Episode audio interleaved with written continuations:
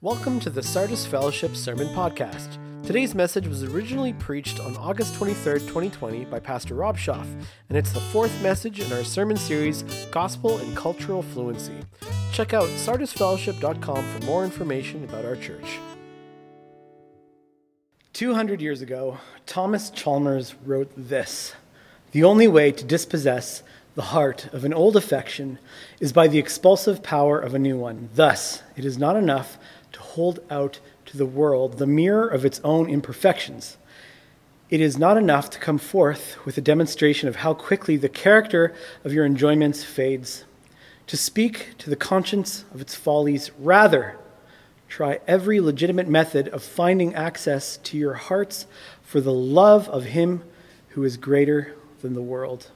Thomas Chalmers. In other words, it isn't super compelling to try to convince people to change simply by describing to them in detail how disappointing their lives are. It's far better to simply show them something better, to expose their hearts to the best thing you can, God. People don't generally like feeling like disappointments. Now, have you ever been disappointed? Of course you have. One time, I went to Red Robin and got a Whiskey River barbecue burger, and they forgot to put the Whiskey River barbecue sauce on the burger. Now, it's literally the entire point of the burger. You know, it still hurts in my heart to this day. Now, I've hyped up vacations really big in my mind, only to have kids get sick on the day of, and Diana and I spend the entire time locked in a hotel room trying to get their fevers down. That's disappointing. But the biggest disappointments, the one that really hurt the most and cut deep, are when relationships, they don't pan out the way that you had envisioned. That could be something like when a friend lets you down, or when a friendship explodes, or heartbreak over a dating relationship that once seemed so sweet and so promising, but has since then gotten sour, or maybe getting dumped, or maybe having to be the person that does the dumping, or maybe a heated family argument where lines are drawn and bitterness take root in a family. You can just feel it breaking apart, and you feel like you're the one left to pick up the pieces. Or maybe it's a marriage crumbling apart around you, and you don't have any energy left for it. Relationships can be so frustrating and infuriating, and yet, like a moth to the flame, we are all drawn towards relationships, something so brilliant and yet potentially so destructive. Why is that? Well, the Bible teaches that the desire to be loved and to love and to belong with people, to be someone's somebody and to have somebody for yourself, that's good. It's always been a part of God's perfect design and plan for humanity for us to have this desire. In the creation story, it talks about this. Genesis two, eighteen to twenty-four says, "The Lord God said, 'It is not good for the man to be alone. I will make a helper suitable for him.' Now the Lord God had formed out of the ground all the wild animals and all the birds in the sky, and he brought them to the man to see what he would name them. And whatever the man called each living creature, that was its name. And so the man gave names to all the livestock, the birds in the sky, and all the wild animals. But for Adam, no suitable helper was found. So the Lord God caused the man to fall into a deep sleep. And while he was sleeping, he took one of the man's ribs and closed up the place with flesh. Then the Lord God made a woman from the rib he had taken out of the man, and he brought her to the man. The man said, 'This is now bone of my bones and flesh of my flesh. She shall be called woman, for she was taken out of the man.' That is why a man leaves his father and mother and is united to his wife, and they become one flesh." So when God had created everything good, God notices something that isn't good. Man is alone and needs a suitable helper. By the way, don't read helper as inferior, because the same word is used to describe God in Psalm thirty-three, verse twenty. "We wait and hope for the Lord. He is our help and our shield." And in Psalm seventy, verse five, "You are my help and my deliverer." And in Psalm one twenty-one, verse one, "Where does my help come from? My help comes from you, maker of heaven, creator of the earth." So helper is a good thing. Man needed a helper before the fall. Perfect man as an individual still lacked something, a helper. It is not good for man to be alone. Even perfect people need others. It's how God intended it. How much more do imperfect people need others? No suitable helper is found in all of the rest of creation. And so God creates Eve, and now everything that Adam has lacked as an individual, he has found in this other, in Eve. The desire to be loved, to have somebody to belong to, to belong somewhere, to be needed by someone else, this is good. God created this desire in all of us. But desires are easily distorted, even good desires. And this intrinsic, baked-in, hard-coded desire that we have to be loved, to have somebody, to belong somewhere, to need, and to be needed by someone else, it can be distorted or filled in unhealthy ways. Ecclesiastes tells a quick story about this desire distorted. Again, I saw something meaningless under the sun. There was a man all alone. He had neither son nor brother. There was no end to his toil, yet his eyes were not content with his wealth. For whom am I toiling, he asked, and why am I depriving myself of enjoyment? This too is meaningless, a miserable business. Two are better than one, because they have a good return for the labor. If either of them falls down, one can help the other up. But pity anyone who falls and has no one to help them up. Also, if two lie down together, they will keep warm. But how can one keep warm alone? Though one may be overpowered, two can defend themselves. A cord of three strands is not quickly broken. That's Ecclesiastes four, seven to twelve. So, a man had nobody, so all he did was work to obtain wealth, until he said, who am I even working for? What's the point of all this wealth? I'm just depriving myself of enjoyment. And the conclusion is that two are better than one, and three are better than two. In other words, there's no substitute for other people. We need others. People strongly feel this desire to love, to be loved, to belong, and to provide belonging. There is no substitute. Now, Facebook has one point six two billion daily users, eighty-eight percent of whom say they are there to stay in contact with friends and family. And Instagram has five hundred million daily users, and Snapchat is around two hundred million daily users, and Twitter is one hundred forty-five million daily users. Why? So many reasons. But from what I can tell, we want to see what other people are up to. We're drawn to others, even when we can't physically be with others. Our friends, our family, celebrities, politicians, we want to see what they're up to. Now, Tinder is an interesting one because basically it's an online speed dating app. fifty-seven million active Tinder users worldwide. You make a profile, the app shows you other people's profiles, you swipe right to like their profile and swipe left to ignore them. And if you swipe right on someone's profile and they swipe right on your profile, you're matched. And you can chat and you can see what happens. Now, there are one point six billion swipes every day, and that's about thirty profiles swiped per person per day. Now, Tinder has a bit of a reputation of being a consumeristic hookup app promoting casual sex, but actually informal surveys of its users have found that just over half of them aren't actually interested in hookups at all. They're just looking for friendships uh, that could develop into something more meaningful. The desire to love and be loved, to belong to people, to have somebody, it's good. People feel it. There's no getting around that. As we Christians seek to love and understand our culture and the people who live in our culture, it's very important that we understand that people's desire to love and be loved, to belong to others, and to provide belonging for others is God-given. That's a good desire. We exercise cultural fluency when we seek to understand how this fundamental God-given desire is playing itself out in the lives of the people around us. But that good God-given desire can lead to desires and actions that miss the mark of what God intended for us, both for believers and for non-believers. And our culture has some tendencies that aren't exactly helpful when it comes to how we naturally view relationships. In big ways and in little ways, uh, people look for love in all the wrong places. We desire friendship, the company of others. But maybe we mistake social media presence as authentic friendship. Social media is sort of like relational junk food. It tastes great because it's all sugar.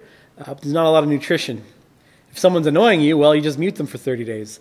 Imagine if you could do that with people who annoy you face to face. Social media gives you all the control in the relationship. Now, eating junk food is better than starving, but there are more nutritious options when it comes to authentic friendship. Now, as a youth pastor, I used to talk a lot about this, um, but post-COVID, I don't think there's any one of us that's feeling a little bit disconnected and that hasn't been relying on social media. Maybe, um, maybe friendships become toxic because people are using others to fill their needs with no thought given to repaying the favor. In fact, if you take the desire to belong to its furthest extreme, you actually get gangs, because no matter what the cost, it's better to belong in a gang than it is to be alone out there in the world, you know, no matter what the cost. We desire intimate relationship, romance, to find a helper, to be a helper. But people discard the security of a covenantal marriage relationship and go straight for sexual intimacy. That could be hooking up with someone, or that could be in a long-term relationship that just refuses to be committed. People can end up trading their personal safety for a distorted version of love and belonging and end up in a, an abusive relationship. Or maybe people, maybe people are in a marriage where their desires aren't being met, and so they start looking elsewhere to feel relationally or emotionally or sexually completed, leaving their spouse behind. Tim Keller says, in any case, romantic love is an object of enormous power for the human heart and imagination, and therefore can excessively dominate our lives. Even people who completely avoid romantic love out of bitterness or fear are actually being controlled by its power. Interesting points. And so you see people trying to fill their need for others on their own through maybe addiction to work or the pursuit of wealth or substance abuse or the pursuit of distraction or pornography usage and the desire to self-gratify the sexual aspects, you know, of the desires to be loved. One of the biggest reasons pornography, I think, is such a struggle for many is because pornography takes sex and empties it of the need for someone else. But it also empties sex of love and relationship and commitment and intimacy, and it makes sex a consumer commodity, and it objectifies people, and it damages our capacity to love the other for who they actually are. Those are just some of the unhealthy ways in our culture and in our church that I've seen people try to deal with their God-given desires in ways that miss the mark. It always ends up disappointing. In a word, the biggest problem that looms in our culture today when it comes to relationships at all levels and all kinds, and romance and love and sex, is a consumer mentality. A consumer mentality towards all the different types of relationships that says, get what you can, while you can, as much as you can, for as long as you can, until something better comes along and then get that. As long as a friendship or a relationship or a marriage works for you, good. But if it doesn't, just ditch it and get a new one. That your friends, scrap the relationship, end the marriage, get new friends, a new relationship, a new spouse. Because relationship is all about you, the consumer, and the customer's always right. That's the dark side of the struggle in our culture and in our church. But to make matters even more complicated, we can even wreck the good, healthy things in life, the good gifts that God has given us, by making them ultimate things, things we put our hope in, that we expect to provide for us what only God can provide. That's ultimate purpose, ultimate meaning, our ultimate identity, or in the case of the conversation today, our only God can provide us with our ultimate love and belonging. When we take good things and devote our lives to them like they are a God, we're still trying to meet our God-given desires in a way that misses the mark. Tim Keller wrote a book called Counterfeit Gods, and if you haven't read it, I highly recommend checking it out. And in this book, Keller says this: what is an idol? It is anything more important to you than God, anything that absorbs your heart and imagination more than God, anything you seek to give, anything you seek to give you what only God can give. It's anything so central and essential to your life that should you lose it, your life would hardly feel worth living. What this means is this: it's actually possible to take good things like Christian values, actions, Christian results, and make them into an idol that you love more than you love Christ. It's possible to love the fruit of godliness more than you love God. Here's a case study in what I mean. Growing up, I had a teacher who said something along the lines of, you know, if God ends up being fake and Jesus isn't real and the gospel is fake and all of my morals and all my ethics and all my beliefs and my lifestyle ends up just being an arbitrary choice, I still think I'm coming out on top. I still think it would have been worth it because Christianity has given me a pretty good life good friends and a good family and a good marriage and a good life. But Paul says in First Corinthians fifteen, seventeen, eighteen, if Christ has not been raised, your faith is futile. You are still in your sins, and those who have fallen asleep in Christ are lost. If only for this life we have hope in Christ, we of all people are to be the most pitied. So who is right, the Apostle Paul or my teacher? My teacher made it seem like Christianity was more concerned with ten steps to a good life than knowing Jesus. He unintentionally made the object of the good news gospel to be about coming out on top in this life and having good friends and good family and good marriage and a good life, rather than making it about a living relationship with Jesus. My teacher wasn't speaking very good gospel that day, but it's easy enough to do. In an effort to make Christian ethics and morality more palatable to a classroom full of Christian, Christian school teenage punks, uh, he basically told us that our faith is a good legalistic gamble that is likely to pay off. You know, if you're good enough, you'll probably earn a good life. And that's not even close to the grace that we have in the gospel. It's likely true that if you live a good, wise, godly life here in Canada in the year twenty twenty, that you're likely to live a good life with good relationships. But that's not gospel truth.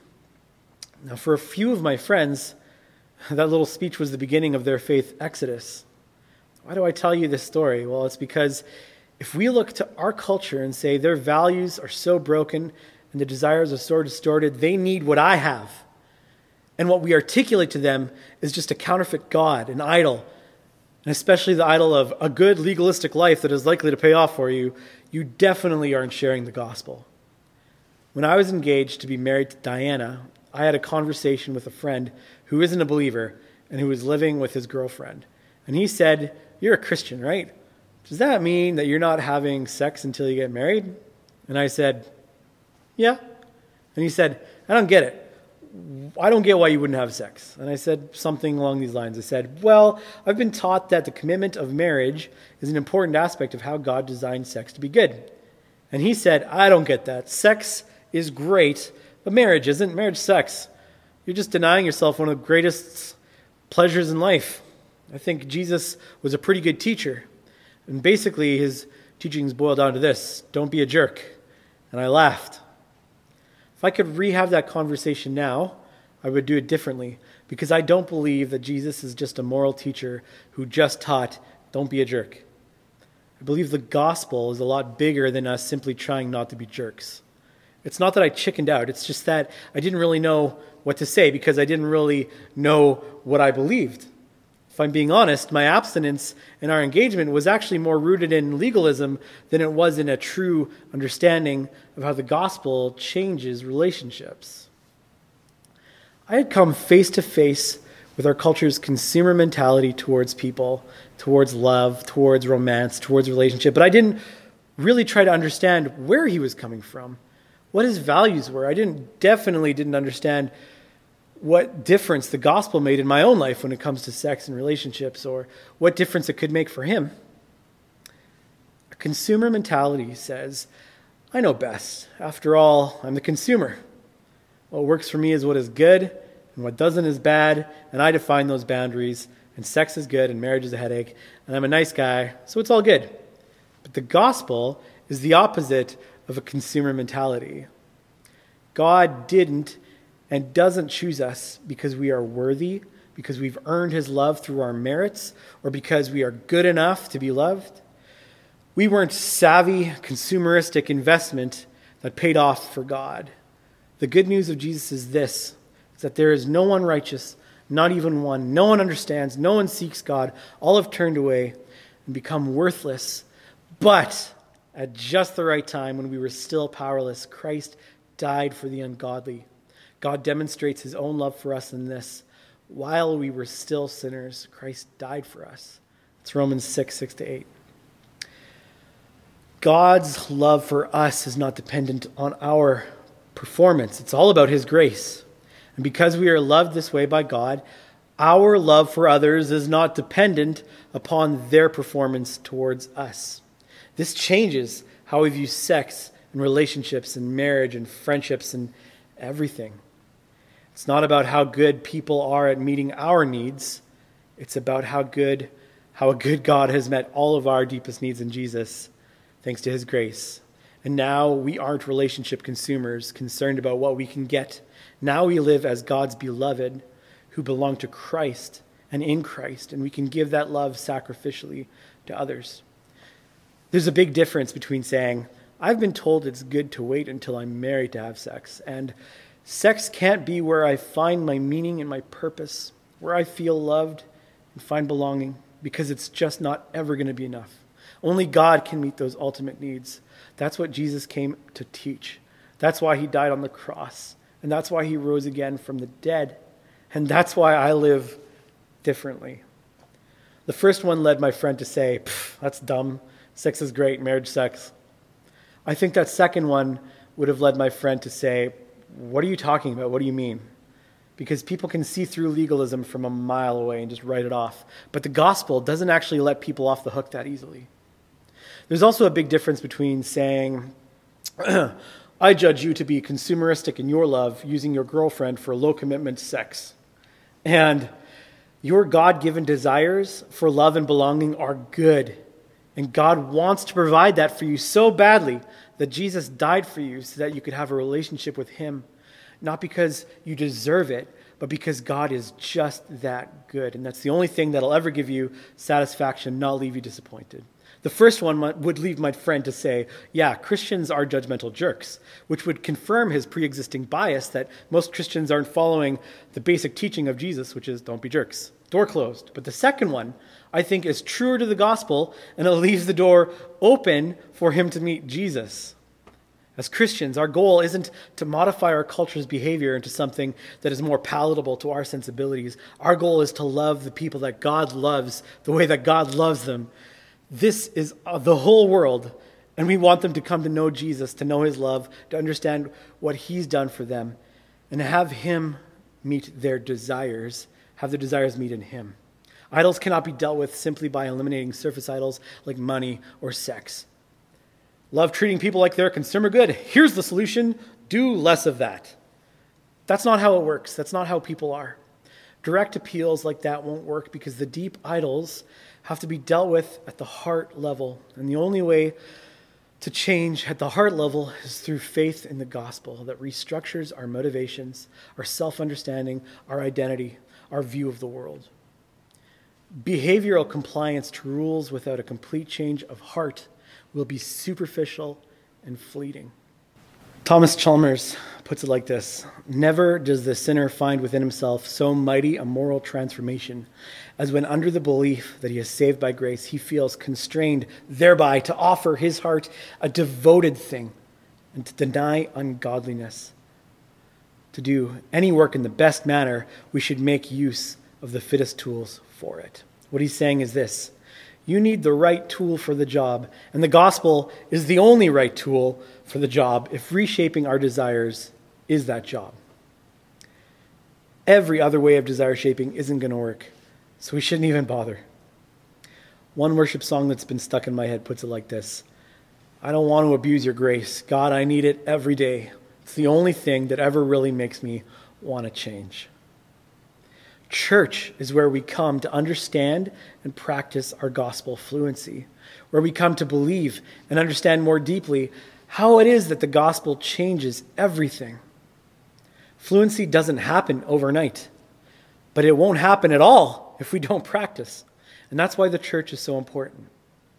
These days, people are asking questions they haven't asked their whole lives. They're looking for answers. And when they ask us why we're different, let's be prepared to give them an answer for the hope that we have in Christ. So when it comes to love and belonging and speaking gospel truth to our culture, we first need to understand the desires that drive us as Christians. What drives us to live differently in the world? What drives us to view love and belonging and romance and sex differently? Is it rooted in a in a deep understanding of God's grace and the gospel, or is it rooted in legalism or habit or complacency or something else? Wanting to be loved and to love and to belong and provide belonging, these are good God-given desires. Do we find those desires met in God? Do we really believe and understand how the gospel changes this for us? If you had to articulate how the gospel changes how we love to somebody who doesn't believe, have you spent time thinking about how you would say it in your own words? Two, we need to understand the desires that drive the people around us. God gives us good desires, but sometimes people fill those good God-given desires in a way that misses the mark. We all do. We all fell short. Um, but sex outside of marriage doesn't send people to hell any more than abstinence sends people to heaven. So we should probably be more concerned with what really matters, and that is Jesus, getting people to know Jesus. It's our job to introduce people to Jesus.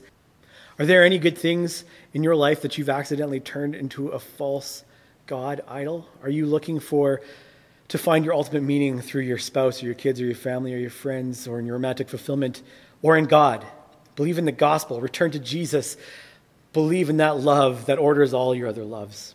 I'd like to end this sermon with an excerpt from an anonymous prayer, which is commonly known as a prayer of Saint Francis of Assisi. It goes like this: "O Lord, let me not seek so much to be consoled as to console, to be understood as to understand, to be loved as to love, for it is in giving that one receives, it is in self-forgetting that one finds, and it is in pardoning that one is pardoned, it is in dying that one is raised to eternal life." Lord, let that be our attitude. Let us seek to know your gospel so clearly in every aspect of our lives and understand the world that we live in and the desires that we all have, so that we can really embrace the good news for ourselves, and that it is because of your grace that our ultimate desire is to love, to be loved, to belong, and to offer belonging are fulfilled in you. And you're the only thing that will never disappoint us. In Jesus' name. The way that misses the mark in your life, in our church, in our culture. And four, what difference does the gospel make in how you view your relationships?